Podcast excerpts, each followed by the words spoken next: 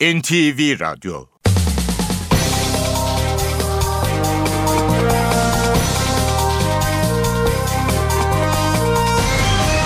İşe Giderken Mutlu sabahlar. Ben Aynur Altunkaş. Bugün 2 Ekim Çarşamba işe giderken de Türkiye ve dünya gündemine yakından bakacağız. Önce gündemdeki başlıklar. Türkiye Büyük Millet Meclisi'nde yeni yasama yılının başlaması nedeniyle dün akşam resepsiyon düzenlendi. Cumhurbaşkanı, Meclis Başkanı ve Başbakan eşleriyle resepsiyona katıldı. Muhalefet liderleri ve askerlerin de tam kadro yer aldığı resepsiyonda Başbakan Erdoğan, BDP'li vekillerle demokratikleşme paketi üzerine sohbet etti. Muhalefet liderlerinden demokratikleşme paketine eleştiri geldi. CHP lideri Kılıçdaroğlu paketle ilgili çoğunlukçu otoriter rejim pekişti dedi. MHP lideri Bahçeli paketin PKK lideri Öcalan tarafından kaleme alındığını savundu. 28 Şubat davasında 8 sanığa tahliye kararı çıktı. Dönemin jandarma genel komutanı Fevzi Türkeri ile Deniz Kuvvetleri Komutanı Hayri Bülent Alpkaya da tahliye edilenler arasında. Ilık günlerin ardından sağanak yağış ve soğuk hava geldi. Bugün sıcaklıklar en az 10 derece düşüyor. Şiddetli yağmur batıdaki illerde etkili oldu. Yüksek yerlerde yılın ilk karı yağabilir. Diyarbakır'ın Lice ilçesindeki operasyonda 23 ton esrar ele geçirildi. Çalışma ve Sosyal Güvenlik Bakanı Faruk Çelik, kıdem tazminatı fonuyla ilgili çalışmanın Ekim'in son haftasında Başbakan'a sunulacağını belirtti. Galatasaray Şampiyonlar Ligi grubundaki ikinci maçında bu akşam deplasmanda Juventus'ta karşılaşacak. Maç saat 21.45'te başlayacak. İşe giderken gazetelerin gündemi.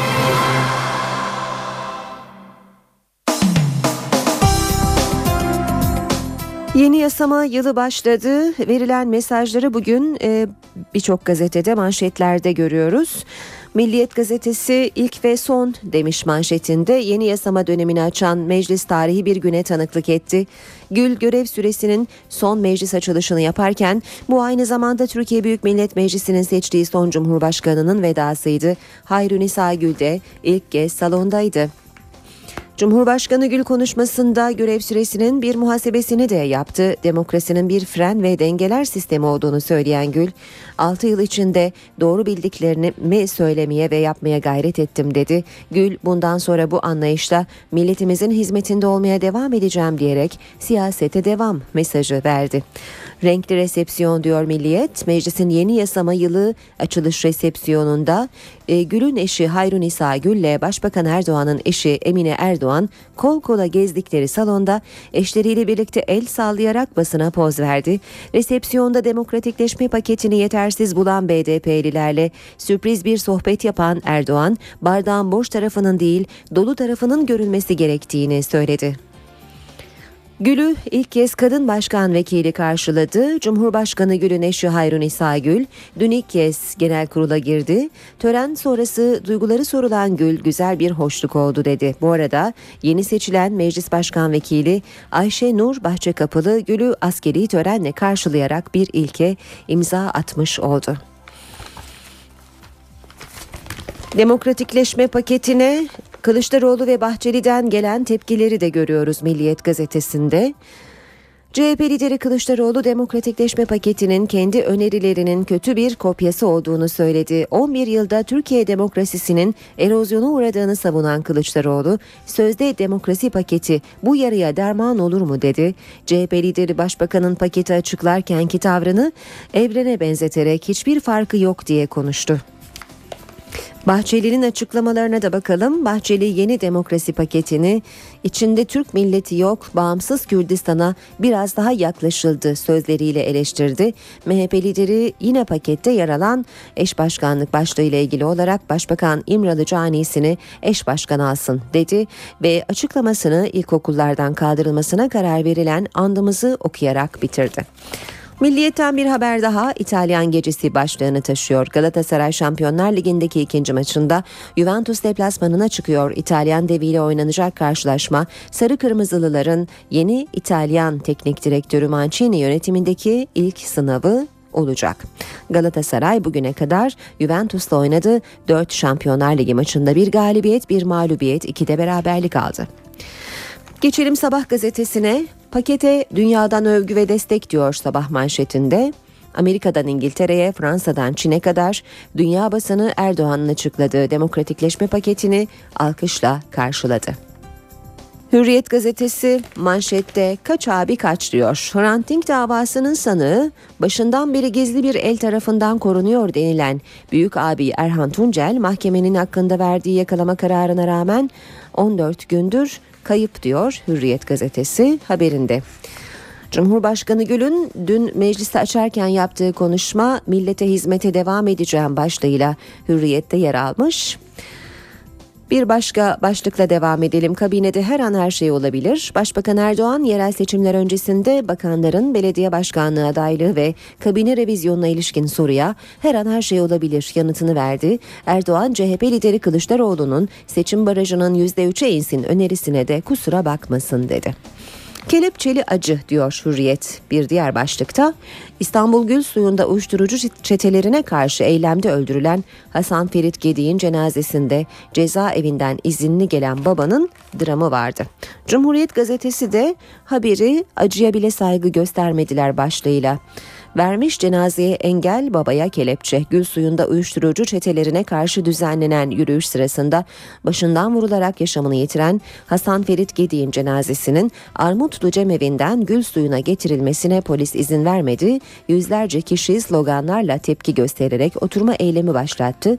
Cezaevinden getirilen Gedi'nin babasının bir elinin cenaze boyunca sivil askere kelepçeyle bağlı tutulması tepki çekti diyor Cumhuriyet. Bir başka haber Ali'nin davası babası kaçırılabilir başlığını taşıyor.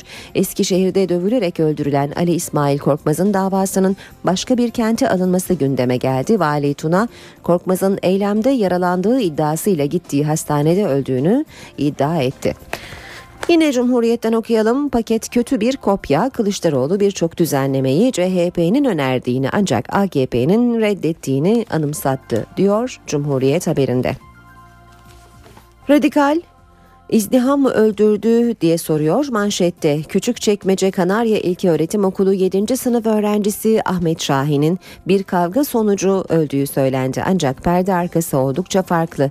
Küçücük okulda bir kasaba nüfusu kadar öğrenci var. Ahmet'in ölümüne yol açan kavganın nedeni kalabalık nedeniyle merdivende oluşan izdiham. Okulda tam 3700 öğrenci var. Veliler 2 yıldır milli eğitime başvurmalarına rağmen sonuç alamamış deniyor haberde. Sürmanşeti Radikal'in meclis açılışında 3 önemli mesaj. Mesajları da şöyle sıralıyor. Gül Gezi'de hayatını kaybeden 6 kişi için başsağlığı diledi, Gezi'den çekinmeyin dedi. İlk kez meclis açılışına başörtülü eşiyle geldi, demokrasi paketine bir nevi sahip çıktı.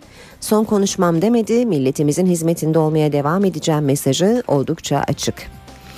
Star gazetesinde manşet paketin ilk adımı Süryani Okulu demokratikleşme paketi Cumhuriyet tarihi boyunca yasak olan Süryanice eğitimin önünü açtı. Mardin'de ilk Süryanice okul için start verildi. Kürtçe sırada. En büyük güvence sandık reformları sessiz devrim diye nitelendiren Gül, demokrasi geleneğimizin en önemli güvencesi sandık dedi. Gül'ün e, dün mecliste yaptığı konuşma ve resepsiyondan notları görüyoruz Star'da. Kepenk kapattı. Amerikan Kongresi Obama'nın ek bütçesine onay vermedi. Dünyanın süper gücü kepenk indirmek zorunda kaldı. Devlet daireleri kapatıldı. Tüm hizmetler durduruldu. Bir başka haber 28 Şubat buharlaşıyor başlığıyla verilmiş Star'da ciddiyet krizi yaşayan mahkeme Orgeneral Türker'i, Oramiral Alpkaya ve Genelkurmay Adli Müşaviri Şenel'in de aralarında olduğu 8 sanığı tahliye etti diyor Star gazetesi haberde. Devam edelim. Sırada Habertürk gazetesi var. Dile ayar diyor Habertürk manşette demokratikleşme paketi dile ayar getiriyor. Yobaz, pis, gavur gibi hakaretler nefret suçu olacak, cezası artacak deniyor haberin ayrıntılarında. Devam ediyoruz. Ee, Galatasaray Juventus'ta deplasmanda başlığıyla Habertürk'ten yine maçın 21.45'te başlayacağını yine hatırlatalım. Yeni hoca Mancini Avrupa'da rotayı çizdi. Fatih'in izindeyim. Zaman gazetesi kutuplaşmanın ülkeye ve siyasi partilere faydası yok diyor manşette. Cumhurbaşkanı Gül'ün meclisi açarken yaptığı konuşmayı görüyoruz yine zamanda da. Gül seçim dönemlerinde bazen tanık olunan kutuplaşmanın siyasi partilerimize de ülkemize de faydası yoktur dedi. Yeni Şafak gazetesi de reform ruhu devam etmeli diyor manşette. Gül meclisin açılışında sessiz devrimden memnuniyet duyduğunu söyledi. Kutuplaşma uyarısı yaptı diyor yine Yeni Şafak'ta haberinde. Gündeme yakından bakmaya başlayalım. İşe giderken de devletin zirvesi Türkiye Büyük Millet Meclisi'ndeki resepsiyonda buluştu.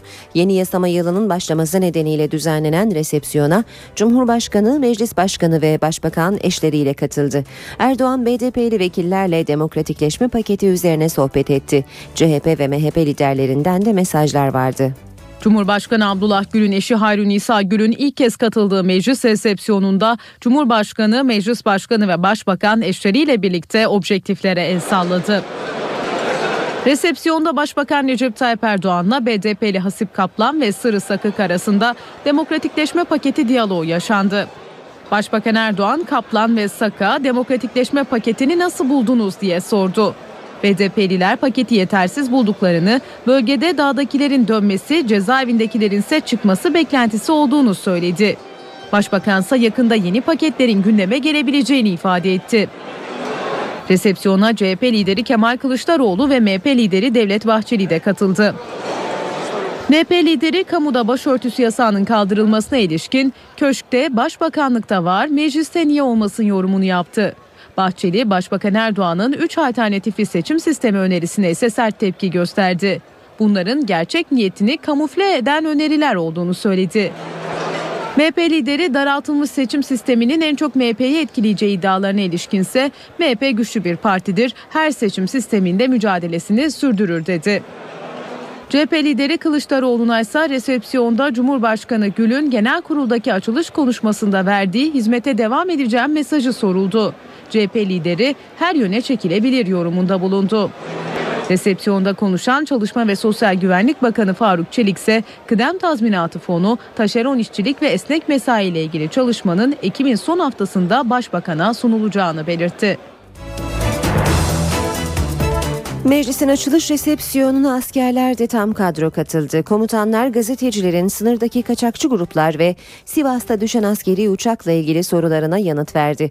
Resepsiyonda İçişleri Bakanı Muammer Güler'den de jandarmaya ilişkin sürpriz bir açıklama geldi. Jandarma üniforması değişiyor. Açıklama İçişleri Bakanı Muammer Güler'e ait. Meclisin yeni yasama yılı resepsiyonunda konuşan Güler, jandarmanın kullandığı üniformaları değiştirmek için çalışma başlattıklarını söyledi. Çalışmalar kapsamında yurt dışında kullanılan örnek üniformalar incelenecek. Birkaç örneğin belirlenmesinin ardından modacıların ve kamuoyunun görüşü alınacak. En geç 2014 yılında jandarmanın yeni üniformasını kullanması bekleniyor. Mecliste düzenlenen yeni yasama yılı resepsiyonuna Türk Silahlı Kuvvetleri Komuta Kademesi tam kadro katıldı. Komutanlarla birlikte eşleri de resepsiyona geldi. Ancak Genelkurmay Başkanı Orgeneral Necdet Özel'in eşi Kamuran Özel rahatsızlığı nedeniyle resepsiyona katılamadı. Resepsiyon girişinde Başbakan Erdoğan Orgeneral Özel'e geçmiş olsun dileğinde bulundu. Orgeneral Özel Savunma Sanayi İcra Komitesi'nde hava savunma sistemi ihalesini Çin firmasının kazanması ilişkin soruyu bu soruyu hükümet yetkililerine sorun diyerek yanıtladı. Genelkurmay Başkanı Suriye sınırındaki güvenlik önlemleri ve kaçakçılık hareketlerini de değerlendirdi. Hudutlarımızı korumakla görevliyiz, önlemlerimizi arttırıyoruz dedi. Özel 1000-1500 kişilik kaçakçı gruplarının sınır geçişleri içinse kaçakçı grupların içeriden de destek aldığını söyledi. Özel Sivas'ta yaşanan askeri uçak kazası içinse inceleme başlatıldı. Karayolunda kaza olmuyor mu yorumunda bulundu. Hava Kuvvetleri Komutanı Akın Öztürk de F-4'lerin eski uçaklar olduğu eleştirilerine eski uçak yoktur, bakımsız uçak vardır sözleriyle yanıt verdi. Yeni yasama yılı için meclisin kapılarını açtığı ilk saatlere dönelim şimdi. Cumhurbaşkanı Abdullah Gül 11. Cumhurbaşkanı olarak son kez Meclis Genel Kurulu'na seslendi. Demokratikleşme paketi başta olmak üzere Kürt sorunu ve gezi olayları ile ilgili önemli mesajlar verdi. Gezi Parkı'nda çevre duyarlılığı ve şehir estetiği kaygılarını sergileyen gençlerin barışçı eylemlerini demokratik gelişkinliğimizin yeni bir tezahürü olarak gördüm. Cumhurbaşkanı Abdullah Gül meclisin açılış konuşmasını yaptı, Gezi Parkı olaylarını yorumladı. Genç kuşakları anlamak için hassasiyet çağrısı yaptı. Ülkemizin bu kez gelişmiş demokrasilerdekilere benzer kaygı ve taleplerle gündeme gelmesinden çekinilecek bir husus yoktu. Bu eylem ve olaylarda hayatını kaybeden tüm vatandaşlarımıza Allah'tan rahmet, acılı ailelerine başsağlığı dilerim. Cumhurbaşkanı Abdullah Gül demokratikleşme paketine destek verdi. Sayın Başbakan tarafından açıklanan ve ülkemizin önemli sorunlarına çözüm getireceğine inandığım yeni adımları da memnuniyetle karşıladığımı belirtmek isterim. Bu sürecin devam ettirilmesi gerektiğine de inanıyorum. Gül meclisin yeni yasama yılının açılışında seçim dönemi için uyarıda bulundu, kutuplaşma Türkiye'ye yarar getirmez dedi. Cumhurbaşkanı Gül'ün konuşmasında çözüm sürecine ilişkin mesajlar da vardı. Ve sürecin bir kardeşlik barışıyla taşlandırılabilmesi için gerekli adımlar suhuletle ve kararlılıkla atılmalıdır. Bu elbette bir pazarlık süreci olamaz. Bölge haklarının umut olarak gördüğü Türkiye kendi barışının fırsat ve umudunu söndürmemelidir. Gül ifade özgürlüğüne de vurgu yaptı. Özgür, eleştiren, tarafsız ve bağımsız bir medya ülkelerin demokratik gelişimi açısından çok önemlidir dedi. Yeni dönemin ilk konuşmasını Meclis Başkanı Cemil Çiçek yaptı. Sözleri öz eleştiri doluydu. Çiçek, yeni bir anayasa yapmamış olmamızın sorumluluğunu nasıl taşıyacağız diye sordu. Ortaya koyduğumuz hedefin çok uzağında umutların her geçen gün daha da azaldığı bir süreçte çalışma sürdürüyoruz. Yeni bir anayasa yapamamış olmamızın sorumluluğunu nasıl taşıyacağız? Milletimizi bunu bunu nasıl izah edeceğiz? Türkiye Büyük Millet Meclisi yeni yasama yılına Cemil Çiçek'in öz eleştiri içeren konuşmasıyla başladı. Tutuklu milletvekilleri sorunu, hak ve özgürlükler sorunu, terör sorunu, demokrasi sorunu benzeri birçok toplumsal sorun. Bütün bunlara tatminkar çözüm bulamadık. Meclis Başkanı Cemil Çiçek konuşmasında sadece öz eleştiri yapmakta kalmadı. Uslup tartışmalarına da değindi. Çiçek milletvekillerine sağduyu çağrısı yaptı. Değerli milletvekilleri, işimiz çok, yolumuz uzun ama zaman kısa. Gelin sorunlarımızı çözmek için birlikte yeni bir başlangıç yapalım. Emin olun bu çok zor değil ama gereklidir. Meclisin bu yılki açılışı ilklere de sahne oldu. Haberimizde dinleyelim. Bu seçildiğim görev süresi içerisinde benim son yasama yılını açış konuşmam. Mecliste bu yılki açılış töreni Abdullah Gül için bir veda niteliğindeydi. Hizmet bilerek Gül meclise 11. Cumhurbaşkanı olarak son kez seslendi. bundan sonra da bu anlayış ve şuurla milletimizin hizmetinde olmaya devam edeceğim. Cumhurbaşkanının eşi Harun Nisa Gül ise bu yıl bir ilki yaşadı. Harun Nisa Gül, eşinin 6 yıllık görev süresi içinde ilk kez Meclis Genel Kurulu'na geldi. Dördüncü yasama yılının birinci birleşimini açıyorum. Türkiye Büyük Millet Meclisi, Başkan Cemil Çiçek'in oturumu açmasıyla yeni yasama dönemine merhaba dedi. Cumhurbaşkanı Gül ilk kez Kadın Meclis Başkan Vekili Ayşenur Bahçekapılı tarafından karşılandı. Bu yıl Genel Kurul salonu tadilattan geçirildi. Aydınlatma sistemi dahil birçok şey değiştirildi. Ergenekon davasından tahliye olan CHP Zonguldak Milletvekili Mehmet Haberal'ın yemin etmesi bekleniyordu. Ancak genel kurul salonunda yoktu. Kendisine geçmiş olsun diyorum. Buradaysa kürsüye davet ediyorum. Yok. Milletvekilleri de heyecanlıydı. İşe giderken Başbakan Tayyip Erdoğan'ın açıkladığı demokratikleşme paketine muhalefet liderlerinden tepki geldi. CHP Genel Başkanı Kemal Kılıçdaroğlu'na göre paket yetersiz. Bütün yurttaşlarıma soruyorum. Açıklanan bu sözde demokrasi paketi ile bu yaraya bu paket derman olur mu? Türkiye'nin sorunları makyajla çözülmez. Kendi hedefleriniz doğrultusunda kurguladığınız bir paketçikle bu ülkenin, bu halkın sorunlarını asla çözemezsiniz. Klavyeye özgürlük değil, klavyeyi kullanana özgürlük getireceksiniz. CHP lideri Kemal Kılıçdaroğlu demokratikleşme paketini eleştirdi. Başbakan Recep Tayyip Erdoğan'ın tartışmaya açtığı seçim sistemi konusunda bir çağrı yaptı. Yüreğin varsa, bu ülkeye gerçekten demokrasiyi getirmek istiyorsan, üç mü yaparsın, beş mi yaparsın? Yardım için üç diyorsun, üç getir. Hemen kabul edelim. Türkiye'de demokrasinin AK Parti döneminde geriye gittiğini iddia eden Kılıçdaroğlu, paketin yetersiz olduğunu söyledi. paketle çoğunlukçu otoriter rejim pekişti dedi. Sayın Başbakan'ın salona girişine bakın. Kenan Evren nasıl açıklıyorsa aynı model üzerinden kendisi açıklıyor. Hiçbir farkı yok. Birisinin apoletleri var, diğerinin apoletleri yok. CHP lideri Kemal Kılıçdaroğlu Ergenekon davasında hapis cezasına çarptırılan CHP milletvekili Mustafa Balbay'ı Sincan cezaevinde ziyaret etti. CHP lideri cezaevi çıkışında başbakanın açıkladığı demokrasi paketinde tutuklu vekiller de olmalıydı dedi. Kılıçdaroğlu Balbay'ın durumunun iyi, moralinin yerinde olduğunu aktardı. Kılıçdaroğlu cezaevi ziyaretinde MHP milletvekili Engin Alan'la da görüşmeyi planlamıştı. Ancak Alan 28 Şubat duruşmasına gittiği için bu görüşme gerçekleşmedi. Kılıçdaroğlu'nun ziyareti sırasında Balbay'a özgürlük girişimi üyeleri demokratikleşme paketiyle öğrenci andının kaldırılmasını protesto etti. MHP Genel Başkanı Devlet Bahçeli de paketin içeriğinin Abdullah Öcalan tarafından kaleme alındığını söyledi. Öğrenci andının kaldırılmasına da tepki gösterdi. Varlığını Türk varlığına armağan olsun ne mutlu Türk'üm diyene. MHP lideri Devlet Bahçeli demokrasi paketini eleştirdi. Öğrenci andının kaldırılmasını kürsüde andı okuyarak protesto etti.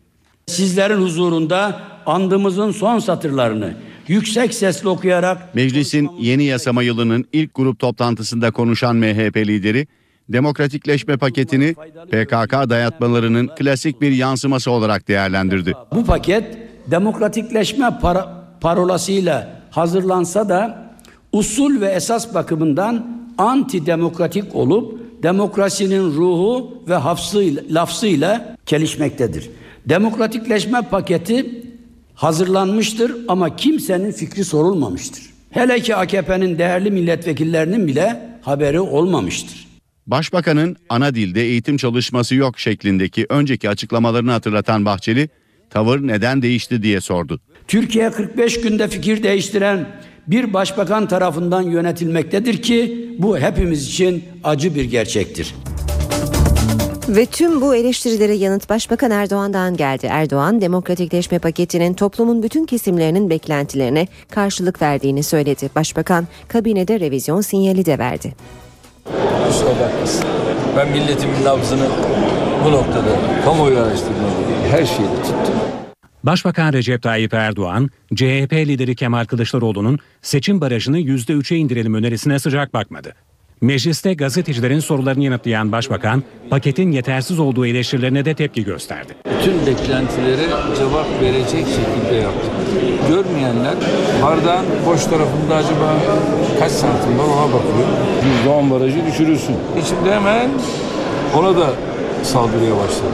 Bu işte bunların işine yarar. Başbakan muhalefetle anlaşmaya varılamazsa paket konusunda kendi rotalarını çizeceklerini de söyledi. Erdoğan, BDP'nin paket suça karışmamış PKK'ları kapsamıyor tepkisine de karşı çıktı. Hiçbirinin yasayla masayla alakası yok. Şiddete ulaşmamış olanlar vesaire. Bakın biz üçüncü paketi yaptık, dördüncü paketi yaptık. Çıkacak olanlar cezaevlerinden çıkmaktadır. Ama çıkmaması gerekenler de çıkmamaktadır. Başbakan gazetecilerin kabinede revizyonla ilgili sorularına ise yerel seçimler öncesinde her şey olabilir yanıtını verdi. Türkiye Büyük Millet Meclisi'nde yeni yasama yılının başlaması nedeniyle dün akşam resepsiyon düzenlendi. Cumhurbaşkanı, Meclis Başkanı ve Başbakan eşleriyle resepsiyona katıldı. Muhalefet liderleri ve askerlerin de tam kadro yer aldığı resepsiyonda Başbakan Erdoğan, BDP'li vekillerle demokratikleşme paketi üzerine sohbet etti. Muhalefet liderlerinden demokratikleşme paketine eleştiri geldi. CHP lideri Kılıçdaroğlu paketle ilgili çoğunlukçu otoriter rejim pekişti dedi. MHP lideri Bahçeli paketin PKK lideri Öcalan tarafından kaleme alındığını savundu. 28 Şubat davasında 8 sanığa tahliye kararı çıktı. Dönemin jandarma genel komutanı Fevzi Türkeri ile Deniz Kuvvetleri Komutanı Hayri Bülent Alpkaya da tahliye edilenler arasında. Ilık günlerin ardından sağanak yağış ve soğuk hava geldi. Bugün sıcaklıklar en az 10 derece düşüyor. Şiddetli yağmur batıdaki illerde etkili oldu. Yüksek yerlerde yılın ilk karı yağabilir. Diyarbakır'ın Lice ilçesindeki operasyonda 23 ton esrar ele geçirildi. Çalışma ve Sosyal Güvenlik Bakanı Faruk Çelik, kıdem tazminatı fonuyla ilgili çalışmanın Ekim'in son haftasında Başbakan'a sunulacağını belirtti. Galatasaray Şampiyonlar Ligi grubundaki ikinci maçında bu akşam deplasmanda Juventus'la karşılaşacak. Maç saat 21.45'te başlayacak. İşe giderken gazetelerin gündemi.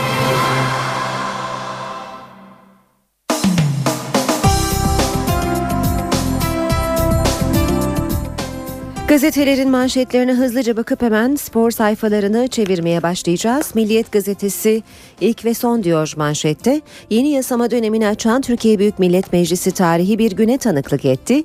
Gül görev süresinin son meclis açılışını yaparken bu aynı zamanda Türkiye Büyük Millet Meclisi'nin seçtiği son Cumhurbaşkanı'nın vedasıydı. Hayrunisa Gül de ilk kez salondaydı diyor Milliyet gazetesi. Sabahta manşet paketti dünyadan övgü ve destek. Amerika'dan İngiltere'ye, Fransa'dan Çin'e kadar dünya basını Erdoğan'ın açıkladığı demokratikleşme paketini alkışla karşıladı diyor Sabah gazetesi. Hürriyet gazetesi manşette kaç abi kaç demiş. Hrant Dink davasının sanığı başından beri gizli bir el tarafından korunuyor denilen büyük abi Erhan Tuncel mahkemenin hakkında verdiği yakalama kararına rağmen 14 gündür kayıp. Cumhuriyet gazetesi manşette paket kötü bir kopya. Demiş Kılıçdaroğlu birçok düzenlemeyi CHP'nin önerdiğini ancak AKP'nin reddettiğini anımsattı. Radikal gazetesinde ise manşet izdiham mı öldürdü? Küçükçekmece Kanarya İlköğretim Okulu 7. sınıf öğrencisi Ahmet Şahin'in bir kavga sonucu öldüğü söylendi. Ancak perde arkası oldukça farklı. Küçücük okulda bir kasaba nüfusu kadar öğrenci var. Ahmet'in ölümüne yol açan kavganın nedeni kalabalık nedeniyle merdivende oluşan izdiham Okulda tam 3700 öğrenci var. Veliler 2 yıldır milli eğitime başvurmalarına rağmen sonuç alamamış diyor Radikal Gazetesi. Star'da manşet paketin ilk adımı Süryani Okulu. Demokratikleşme paketi Cumhuriyet tarihi boyunca yasak olan Süryanice eğitimin önünü açtı. Mardin'de ilk Süryanice okul için start verildi. Kürtçe sırada. Zaman gazetesi Cumhurbaşkanı Abdullah Gül'ün yeni yasama yılı açılış konuşmasını manşetine almış. Kutuplaşmanın ülkeye ve siyasi partilere faydası yok başlığıyla. Gül seçim dönemlerinde bazen tanık olunan kutuplaşmanın siyasi partilerimize de ülkemize de faydası yoktur dedi. Demokrasiye yönelik tehlikeler konusunda hep birlikte uyanık olma çağrısı yapan Gül, Başbakan Erdoğan'ın açıkladığı demokratikleşme paketine de destek verdi. Yeni Şafak'ta da aynı haberi manşette görüyoruz. Reform ruhu devam etmeli başlığıyla Gül meclisin açılışında sessiz devrimden memnuniyet duyduğunu söyledi. Ve Haber Türkiye'de bakalım dile ayar demiş Habertürk manşette. Demokratikleşme paketi dile ayar getiriyor. Yobaz, pis gavur gibi hakaretler nefret suçu olacak cezası artacak deniyor haberin devamında. Ve şimdi spor sayfalarını çevirmeye başlıyoruz. Milliyet gazetesi. Devrimci zengin çocuğuna karşı diyor. Conte Juventus'un başında sahada olacak. Fatih Terim ise muhtemelen maçı evinden izleyecek. Hem Conte hem Terim 2011 yazında geldikleri post travma kulüplerini toparlayıp ikişer şampiyonluk kazandırdılar. İki ekibin de kadroları iki yılda evrim geçirdi. İki benzer öyküyü ayıran 2013 Eylül'ü oldu. Juve devrimci hocasıyla devam ediyor. Galatasaray ise artık kıtanın zengin çocuğu görüntüsünde diyor. Cimbom Şampiyonlar Ligi'nin ikinci sınavına yeni teknik patron patronu Roberto Mancini yönetiminde Juventus deplasmanında çıkıyor. Maç saat 21.45'te. Alo bahane, ayrılık şahane. Ünal Aysal terim krizini iyi yönetemedi. Türk sporunda son zamanlarda gördüğümüz en hoyrat, en sevimsiz ayrılık oldu bu. Galatasaray'ın değerlerine yakışmadı. Fatih Hoca buna layık bir isim değildi. Şansal Büyükağa'nın değerlendirmelerini okuyoruz Milliyet gazetesinde. Bir diğer haber Aysal büyük riske girdi başlığını taşıyor. Bilic artı Yanal artı Akçay küçüktür Mancini'den. Denklemini görüyoruz. Roberto Mancini'nin yıllık ücreti Slaven Bilic, Ersun Yanal ve Mustafa Akçay'ın toplamından bile fazla. İtalyan teknik direktör 28 hafta için 3,5 milyon euroyu cebine koyacak. Ezeli rakiplerin hocaları ise yaklaşık 3 milyon euro kazanacak. Başkanların kaderi teknik adamlarla aynıdır diyen Ünal Aysal dev krediye sahip olan Fatih Terim'i göndererek kendini tehlikeye attı. Galatasaray Başkanı A milli takımın başına geçtikten sonra Fatih Terim'le yolları ayırmaya karar vermişti ve Mancini'yi göreve getirerek bu operasyonu tamamladı. Aslında Ali Dürüst ve Abdurrahim Albayrak gönderilince Terim'in %50'si kulüpten uzaklaştırılmıştı. Kalan yarısı da son darbeyle yollandı deniyor haberde. Bir diğer başlık tebrikler hocam. Aziz Yıldırım Gençler Birliği maçı bitiminde hemen telefona sarıldı. Ersun Yanal'ı kutladı. Galatasaray'da Terim'in görevden alınmasına yol açan telefon krizi gündemdeki yerini korurken Fenerbahçe'de tam tersi bir durum yaşandı. Sarı lacivertli kulübün başkanı başkent deplasmanında alınan 3 puan sonrası keyifli bir sohbet yaptı deniyor haberde. Yalan mı söyleseydim? Bilic suçu işlemediği halde erteleme için kendisinden özür beklendiğini dile getirdi. Benim gibi bir insan takımın başında olabilmek için asla böyle bir yalan söylemez. Küfür edip bunu itiraf etsem cezam erteleniyor ama doğru söyleyince cezam devam ediyor dedi. Bir diğer haber yine Milliyet gazetesinden düğmeye basıldı. Türkiye Futbol Federasyonu tarafından ortaya çıkarılan futbol tarihinin en geniş ve büyük dolandırıcılık olayında polis devreye girdi. Sakarya Emniyet Müdürlüğü 5 zanlıyı gözaltına aldı. Dönemin Merkez Hakem Kurulu Başkanı Oğuz Sarvan'la Başkan Vekili Yüksel Okçuoğlu savcılığa ifade verdi. Fenerbahçe'yi Melih uçurdu. Sarı lacivertli ekip Tofaş karşısında ilk yarıyı geride kap, e, kapasa da ikinci yarıda kazandı. 25 sayı atan genç yıldızı Melih Mahmutoğlu'nun performansıyla rakibini devirerek kupa macerasına iyi başladı. Milliyetten aktardık geçelim Hürriyet gazetesinin spor sayfalarına.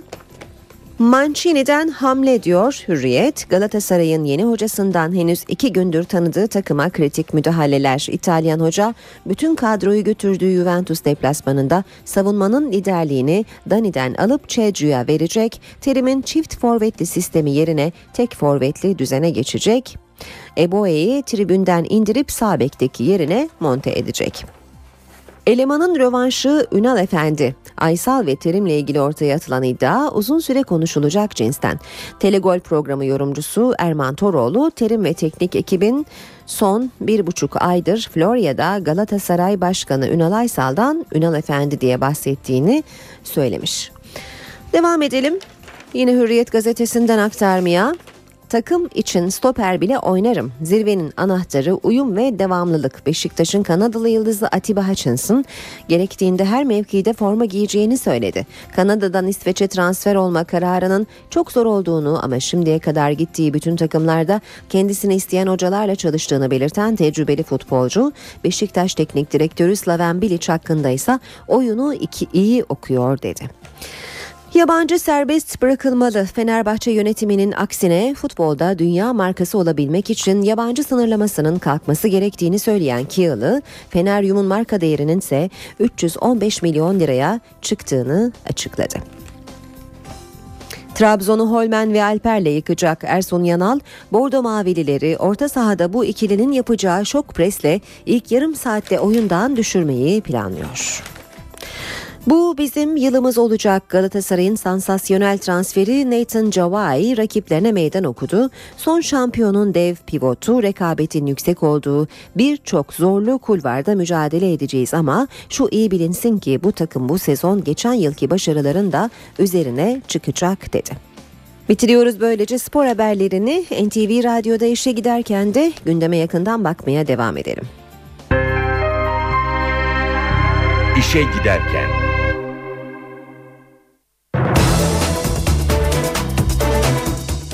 Türkiye'deki Sayın Öcalan yasağı Avrupa İnsan Hakları Mahkemesi'ne takıldı. Avrupa İnsan Hakları Mahkemesi içinde Sayın Öcalan ibaresi yer alan bir mektup yazdıkları için ceza alan 19 kişinin açtığı davada Ankara'yı mahkum etti.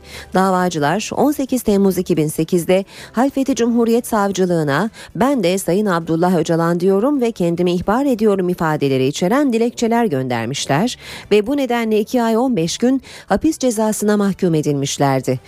Davayı Avrupa İnsan Hakları Mahkemesi'ne taşıyan davacılar cezanın ifade özgürlüğüne aykırı olduğunu savundu. Mahkeme de oy birliğiyle aldığı kararında yasağın Avrupa İnsan Hakları Sözleşmesi'nin ifade özgürlüğüyle ilgili maddesine aykırı olduğuna hükmetti. Karar gereği Türk hükümeti davacıların her birine maddi ve manevi tazminat olarak 3140 euro ödeyecek. İstanbul Gül Suyu'nda pazar günü çıkan olaylarda öldürülen Hasan Ferit Gedi'nin cenazesi gerginlik nedeniyle Küçük Armutlu Cemevinde bekletiliyor. Gedi'nin cenazesi ailesi ve yakınları tarafından öldürüldüğü yere Gül Suyu'na götürülmek isteniyor. Ancak polis karşıt görüşlü gruplar arasında çatışma çıkma ihtimali nedeniyle buna izin vermiyor. Cenazeye getirilen Bolu cezaevinde yatan babası da cezaevine geri döndü. Gül Suyu iki ay önce uyuşturucu satıcılarının 9 kişiyi silahla yaraladığı olaylarla gündeme geldi. Geçen cuma akşamı tekrar başlayan olaylar sırasında uyuşturucu satıcıları sol görüşlü gruba ateş açtı. Çatışmaları protesto etmek isteyen bir grup genç pazar günü yine sokağa çıktı. Ancak kalabalığa ateş açıldı. Saldırıda ağır yaralanan Hasan Ferit Gedik yaşamını yitirdi. Diyarbakır'da uyuşturucu kaçakçılarına yönelik operasyonda 23 ton esrar ele geçirildi. Lice ilçesine bağlı Bağlan köyünde 700 polis ve askerin katıldığı operasyona helikopterler ve insansız hava araçları destek verdi. Bazı evlerde ve kırsalda gömülü halde 23 ton esrar ele geçirildi. Piyasa değeri 47 milyon 500 bin lira olan uyuşturucudan elde edilecek paranın terör örgütüne aktarılacağı öne sürüldü.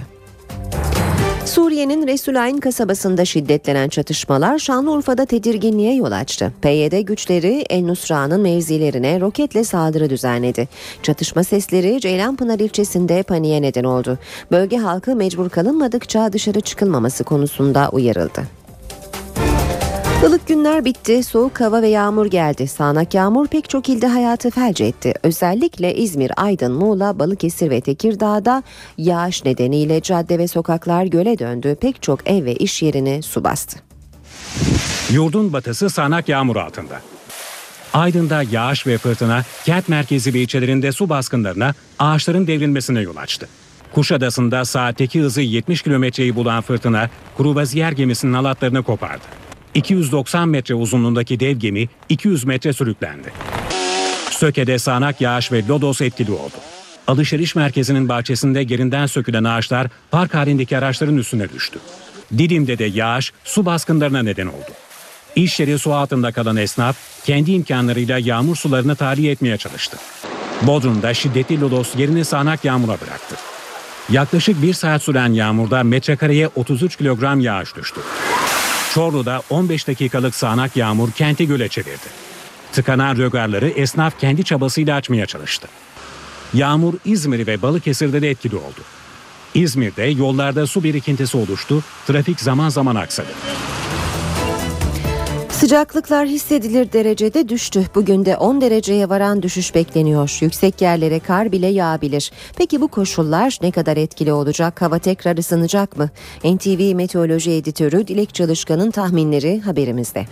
5 derece düştü, 10 derece daha düşecek. Sıcaklık hafta sonuna doğru mevsim normallerinin altına inecek. Hava kıştan farksız olacak diyebilirim. 10-12 derece düşüş ama bazı özellikle kuzeydeki bazı e, kentlerimizde 12 dereceyi bile geçebilir bu düşüş. Perşembe ve cuma günü ise 10 derece inecek hissedeceğimiz sıcaklık. O yüzden paltolarımıza, botlarımıza ihtiyacımız olacak. Hatta çocuklara atkı takmakta bile fayda var. Yılın ilk karınında bu hafta içinde yüksek yerlere yağması bekleniyor. Bazı bölgelerde ise sel uyarısı var. Perşembe ve cuma günleri Batı Karadeniz'in özellikle dağlarında ama e, Kastamonu gibi birkaç şehir merkezine ayrıca Gümüşhane, Bayburt, Erzurum buralarda kar yağışı bekliyoruz. Sıcaklık düşüşüyle beraber e, Salı akşam ve gece saatlerinde İstanbul'da ve Bursa'da kuvvetli yağmur var. Gök gürültüsü de duyacağız. Çarşamba günü Batı Karadeniz'de fırtına var. Hemen denizcileri ve balıkçılarımızı uyaralım. Sel tehlikesi var. Perşembe günü özellikle e, Orta ve Doğu Karadeniz'de Soğuk hava pazar gününe kadar kalacak. Ardından sıcaklık yükselecek. Kurban Bayramı haftasında hava sıcaklığı 20 derece civarında olacak. Önümüzdeki hafta ve bayrama doğru sıcaklıklarda yükselme bekliyoruz. En azından Ekim ortalamalarında e, olabilecek. Yani bu kadar soğuk hava e, beklemiyoruz bayram için. NTV Radyo Günaydın herkese yeniden. Ben Aynur Altunkaş. İşe giderken de birazdan Gökhan Abur'la son hava tahminlerini konuşacağız. Önce gündemin başlıklarını hatırlatalım. Türkiye Büyük Millet Meclisi'nde yeni yasama yılının başlaması nedeniyle dün akşam resepsiyon düzenlendi. Cumhurbaşkanı, Meclis Başkanı ve Başbakan eşleriyle resepsiyona katıldı. Muhalefet liderleri ve askerlerin de tam kadro yer aldığı resepsiyonda Başbakan Erdoğan, BDP'li vekillerle demokratikleşme paketi üzerine sohbet etti. Muhalefet liderlerinden demokratikleşme paketine eleştiri geldi. CHP lideri Kılıçdaroğlu paketle ilgili çoğunlukçu otoriter rejim pekişti dedi. MHP lideri Bahçeli paketin PKK lideri Öcalan tarafından kaleme alındığını savundu. 28 Şubat davasında 8 sanığa tahliye kararı çıktı. Dönemin jandarma genel komutanı Fevzi Türkeri ile Deniz Kuvvetleri Komutanı Hayri Bülent Alpkaya da tahliye edilenler arasında. Ilık günlerin ardından sağanak yağış ve soğuk hava geldi. Bugün sıcaklıklar en az 10 derece düşüyor. Şiddetli yağmur batıdaki illerde etkili oldu. Yüksek yerlerde yılın ilk karı yağabilir. Diyarbakır'ın Lice ilçesindeki operasyonda 23 ton esrar ele geçirildi. Çalışma ve Sosyal Güvenlik Bakanı Faruk Çelik, kıdem tazminatı fonuyla ilgili çalışmanın Ekim'in son haftasında Başbakan'a sunulacağını belirtti. Galatasaray Şampiyonlar Ligi grubundaki ikinci maçında bu akşam deplasmanda Juventus'la karşılaşacak. Maç saat 21.45'te başlayacak. Gökhan Abur'la birlikteyiz bu bölümde. Günaydın Sayın Abur. Günaydın. Az önce biz ayrıntılı haberimizde de verdik Dilek Çalışkan'ın tahminlerini. Şimdi biraz daha ayrıntı isteyelim sizden. Evet soğuk ve yağışlı hava geldi. Ne kadar kalacak ve ne kadar üşüyeceğiz? E, Valla üşümeye devam edeceğiz. Dün akşam saatlerinde rüzgarın karayere dönmesiyle Trakya'da başlayan soğuma giderek etkisini arttırıyor. Şu an itibariyle her ne kadar İstanbul'da hava sıcaklığı 14-15 derece civarında olsa da e, yarın e, dün e, bu sıcaklık 24-25 Evet. derecelerdeydi. Hatta yer yer 26'ya çıkmıştı. Birdenbire bir 10 derecelik azalış var. Yarın daha da azalacak. Hatta şöyle söyleyebilirim bu akşam saatlerinde daha da azalmasını bekliyoruz ve bu e, soğuk ve yağışlı hava iç kesimlere doğru ilerlemesini sürdürecek. Yarın İç Anadolu bölgesinde Ege'de Akdeniz'de sıcaklıkların azalmasını bekliyoruz ki Cuma'dan itibaren Doğu Karadeniz ve Doğu'da da sıcaklıklar hissedilir derecede azalacak. Yağışlar ise kuzey kesimlerde yer yer kuvvetli olarak hafta boyu etkisini sürdürecek. Şu an itibariyle Güneydoğu ve Doğu dışında ülkenin büyük bir çoğunluğunda yağış var. Doğu Karadeniz bölgesinde henüz yağışlar başlamadı ama ilerleyen saatlerde orada da başlayacak.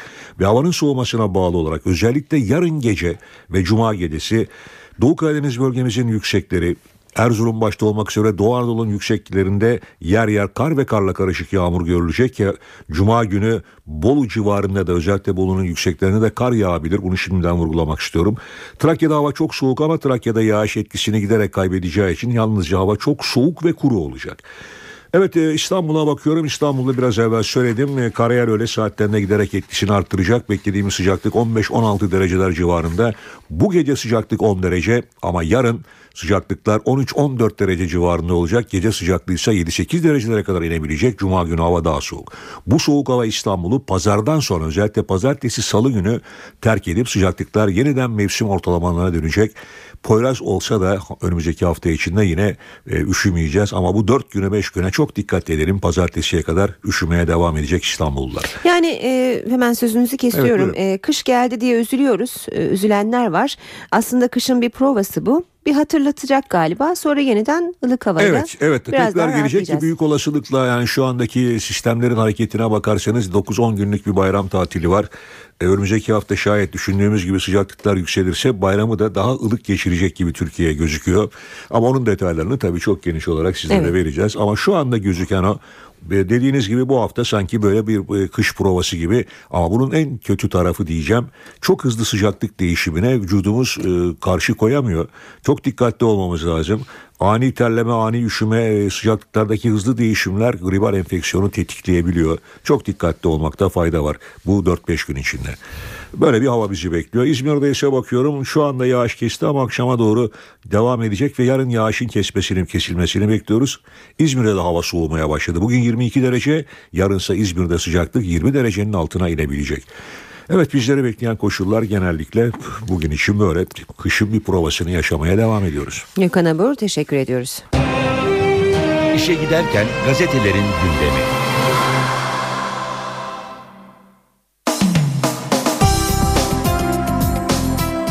Yeni yasama yılının açılışından notlar ve verilen mesajlar demokratikleşme paketinin yankıları yine gazetelerin manşetlerinde bugün karşımıza çıkıyor. Milliyet ilk ve son diyor yeni yasama dönemini açan Türkiye Büyük Millet Meclisi tarihi bir güne tanıklık etti. Gül görev süresinin son meclis açılışını yaparken bu aynı zamanda Türkiye Büyük Millet Meclisi'nin seçtiği son Cumhurbaşkanı'nın vedasıydı. Hayrun İsa Gül de ilk kez salondaydı. Demokratikleşme paketine muhalefetten gelen eleştiriler ve başbakanın açıklamalarını milliyette de görüyoruz. Başbakan Erdoğan dünyanın hiçbir yerinde böyle bir yeniliğe karşı çıkan muhalefet olmadığını belirterek yapılan eleştiriler laf olsun adet yerini bulsun kabilinden eleştiri seviyesine geçemiyor dedi. CHP lideri Kılıçdaroğlu demokratikleşme paketinin kendi önerilerinin kötü bir kopyası olduğunu söyledi. 11 yılda Türkiye demokrasisinin erozyona uğradığını savunan Kılıçdaroğlu, sözde demokrasi paketi bu yaraya derman olur mu dedi. CHP lideri başbakanın paketi açıklarken ki tavrını evrene benzeterek hiçbir farkı yok diye konuştu. Devlet Bahçeli de yeni demokrasi paketini içinde Türk milleti yok, bağımsız Kürdistan'a biraz daha yaklaşıldı sözleriyle eleştirdi. MHP lideri yine pakette yer alan eş başkanlık başlığıyla ilgili olarak Başbakan İmralı Canisi'ni eş başkan alsın dedi ve açıklamasını ilkokullardan kaldırılmasına karar verilen andımızı okuyarak bitirdi. Ana dil için anayasa şart. Başbakan Erdoğan özel okullarda farklı dilde eğitime izin çıkacağını açıkladı. Anayasanın 42. maddesi buna engel diyor Milliyet. Hürriyet gazetesi millete hizmete devam edeceğim demiş. Başlıkta Cumhurbaşkanı Gül bu seçildiğim görev sürem içinde benim son yasama yılını açış konuşmam diye başladı. Konuşmasına ve şu mesajları verdi. Milletimizin hizmetinde olmaya devam edeceğim. Kutuplaşma olmazsa reformlar kök salar. Çözüm e, gri alanlarda, orta yolda ve uzlaşıda. Kaç abi kaç Hrant Dink davasının sanığı başından beri gizli bir el tarafından korunuyor denilen büyük abi Erhan Tuncel mahkemenin hakkında verdiği yakalama kararına rağmen 14 gündür kayıp diyor manşetinde Hürriyet. Bir diğer haber kelepçeli acı başlığını taşıyor. İstanbul Gül Suyu'nda uyuşturucu çetelerine karşı eylemde öldürülen Hasan Ferit Gedik'in cenazesinde cezaevinden izinli gelen babanın dramı vardı. 21 yaşındaki gencin cinayetten hükümlü babası İbrahim Gedik bu Bolu cezaevinden izinli katıldı. Armutlu cemevindeki törene acıyla eşine sarılır oğlunun tabutunu taşırken bir kolu hep jandarmaya kelepçeliydi. Devam edelim. Basın özetlerinde sırayı sabah alıyor. Pakette dü- pakete dünyadan övgü ve destek diyor manşeti sabahın Amerika'dan İngiltere'ye Fransa'dan Çin'e kadar dünya basını Erdoğan'ın açıkladığı demokratikleşme paketini alkışla karşıladı.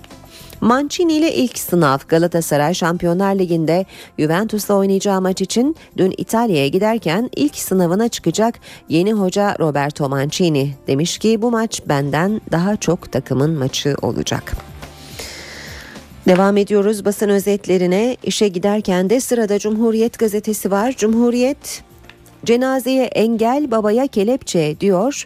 Gül suyunda uyuşturucu çetelerine karşı düzenlenen yürüyüş sırasında başından vurularak yaşamını yitiren Hasan Ferit Gedik'in cenazesinin Armutlu cemevinden gül suyuna getirilmesine polis izin vermedi. Yüzlerce kişi sloganlarla tepki göstererek oturma eylemi başlattı. Cezaevinden getirilen Gedik'in babasının bir elinin cenaze boyunca sivil askere kelepçeyle bağlı tutulması tepki çekti. Bir diğer başlık Cumhuriyet'te Ali'nin davası kaçırılabilir. Eskişehir'de dövülerek öldürülen Ali İsmail Korkmaz'ın davasının başka bir kente alınması gündeme geldi. Vali Tuna Korkmaz'ın eylemde yaralandığı iddiasıyla gittiği hastanede öldüğünü iddia etti. Habertürk manşetinde dile ayar diyor.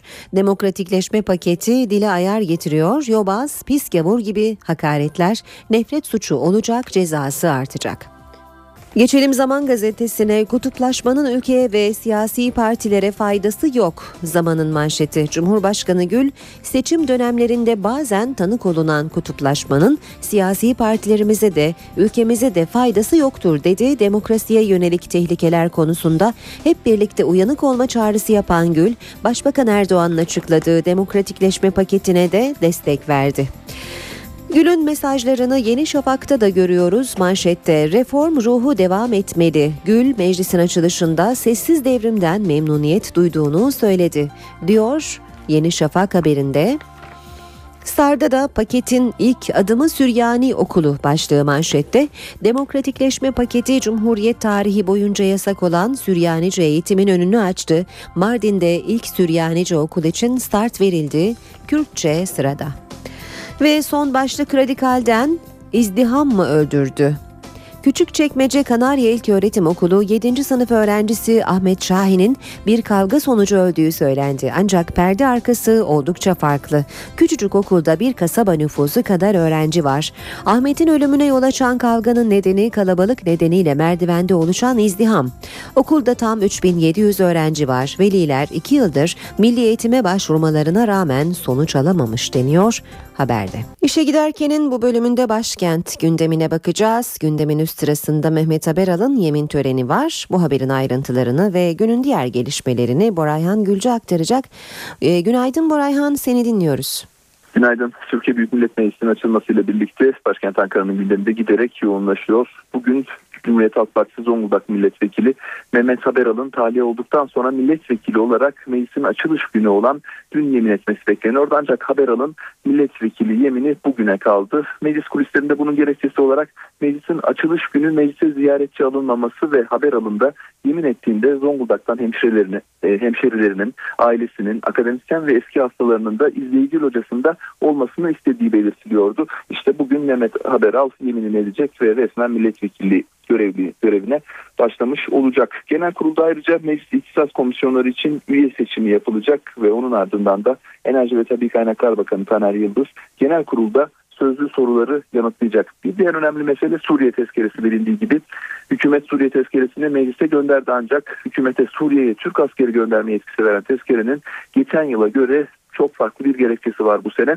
Bu yılki gerekçede Suriye'de rejimin kimyasal silah kullanması ve bunun Türkiye'nin ulusal güvenliğine yönelik oluşturduğu tehdit gösteriliyor. Hükümete gerekli gördüğü hallerde Türk asker gönderilmesi yetkisi veren tezkerenin süresi bu kez de bir yıl olarak belirlendi. Bu tezkerenin ise yarın Türkiye Büyük Millet Meclisi Genel Kurulu'nda görüşülmesini bekliyoruz. Bugün yine Türkiye Büyük Millet Meclisi e, bünyesinde faaliyet gösteren Anayasal Uzlaşma Komisyonu'nun toplantısı var.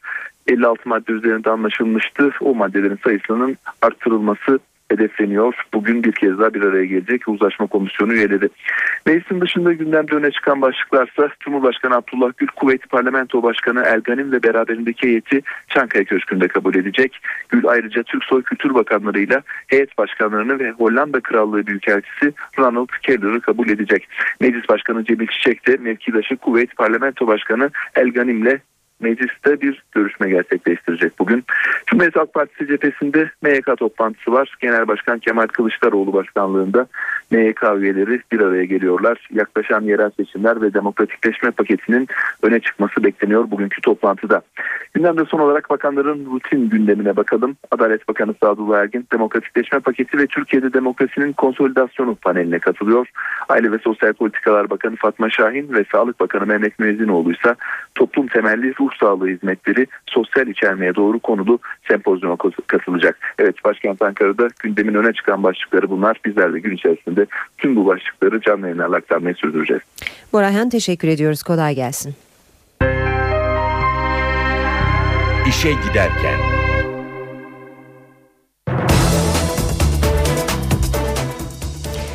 Kıdem tazminatı ile ilgili bir açıklama var. Çalışma Bakanı Faruk Çelik, kıdem tazminatı fonu taşeron işçilik ve esnek mesai ile ilgili çalışmanın Ekim'in son haftasında Başbakan'a sunulacağını açıkladı.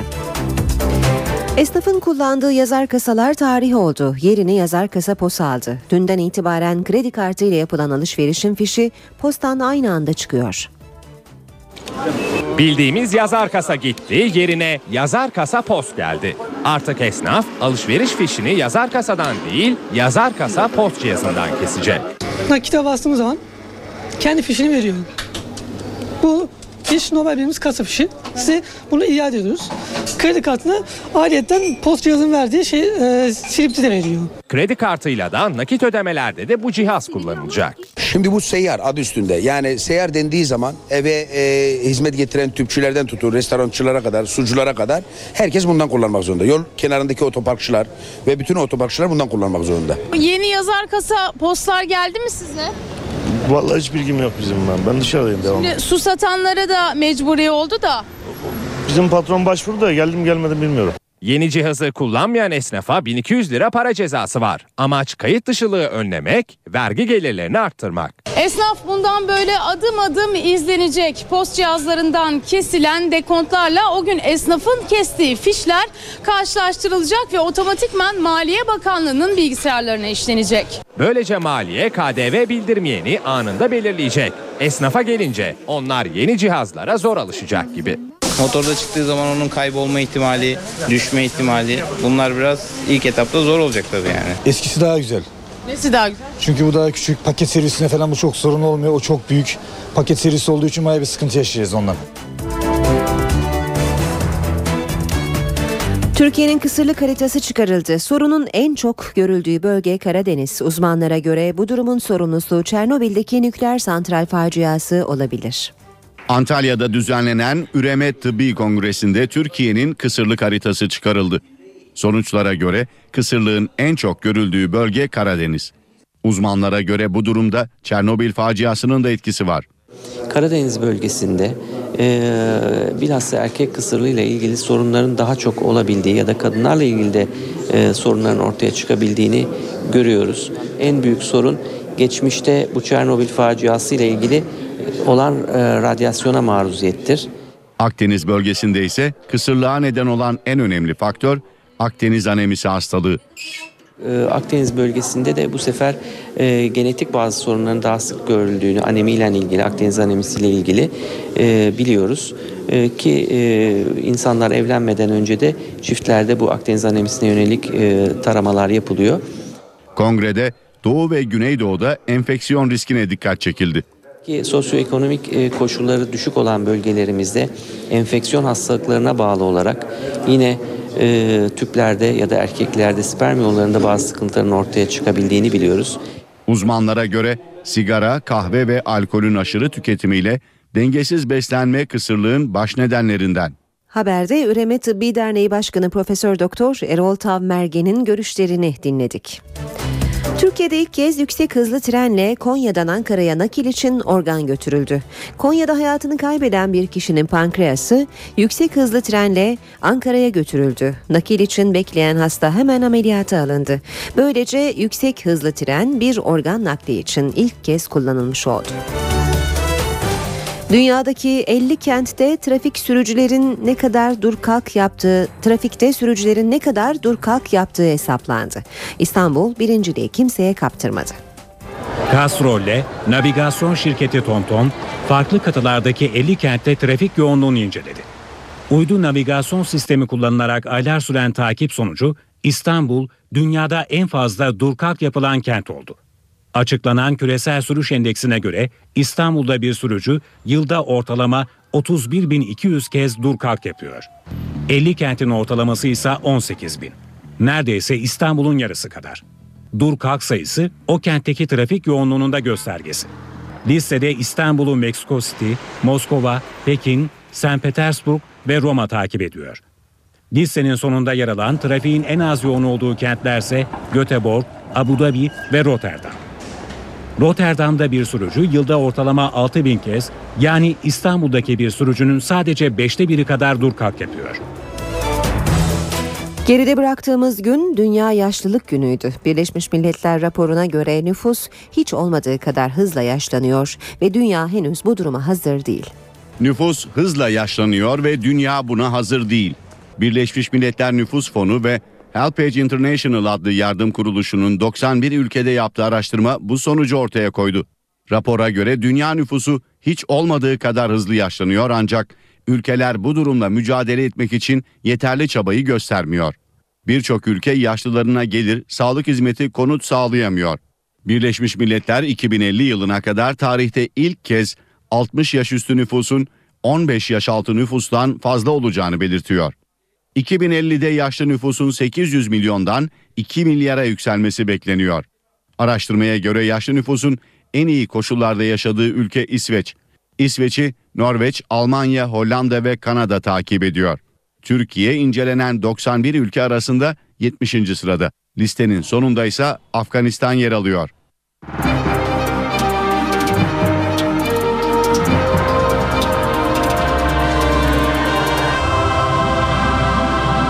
económica. Ve piyasalarla devam ediyoruz. BIST 100 endeksi 1983 puan ve %2,66 oranında değer kazanarak 76.469 puandan kapandı. Bu sabah dolar 2 lira 1 kuruş, euro 2 lira 72 kuruştan satılıyor. Euro dolar paritesi 1.35, dolar yen 98 düzeyinde. Altının onsu 1289 dolar. Kapalı çarşıda külçe altının gramı 83, Cumhuriyet altını 546, çeyrek altın 136 liradan işlem görüyor. Brent petrolün varili 108 dolar. Türkiye Büyük Millet Meclisi'nde yeni yasama yılının başlaması nedeniyle dün akşam resepsiyon düzenlendi. Cumhurbaşkanı, Meclis Başkanı ve Başbakan eşleriyle resepsiyona katıldı. Muhalefet liderleri ve askerlerin de tam kadro yer aldığı resepsiyonda Başbakan Erdoğan, BDP'li vekillerle demokratikleşme paketi üzerine sohbet etti. Muhalefet liderlerinden demokratikleşme paketine eleştiri geldi. CHP lideri Kılıçdaroğlu paketle ilgili çoğunlukçu otoriter rejim pekişti dedi. MHP lideri Bahçeli paketin PKK lideri Öcalan tarafından kaleme alındığını savundu. 28 Şubat davasında 8 sanığa tahliye kararı çıktı. Dönemin jandarma genel komutanı Fevzi Türkeri ile Deniz Kuvvetleri Komutanı Hayri Bülent Alpkaya da tahliye edilenler arasında. Ilık günlerin ardından sağanak yağış ve soğuk hava geldi. Bugün sıcaklıklar en az 10 derece düşüyor. Şiddetli yağmur batıdaki illerde etkili oldu. Yüksek yerlerde yılın ilk karı yağabilir. Diyarbakır'ın Lice ilçesindeki operasyonda 23 ton esrar ele geçirildi. Çalışma ve Sosyal Güvenlik Bakanı Faruk Çelik, kıdem tazminatı fonuyla ilgili çalışmanın Ekim'in son haftasında Başbakan'a sunulacağını belirtti. Galatasaray Şampiyonlar Ligi grubundaki ikinci maçında bu akşam deplasmanda Juventus'ta karşılaşacak. Maç saat 21.45'te başlayacak.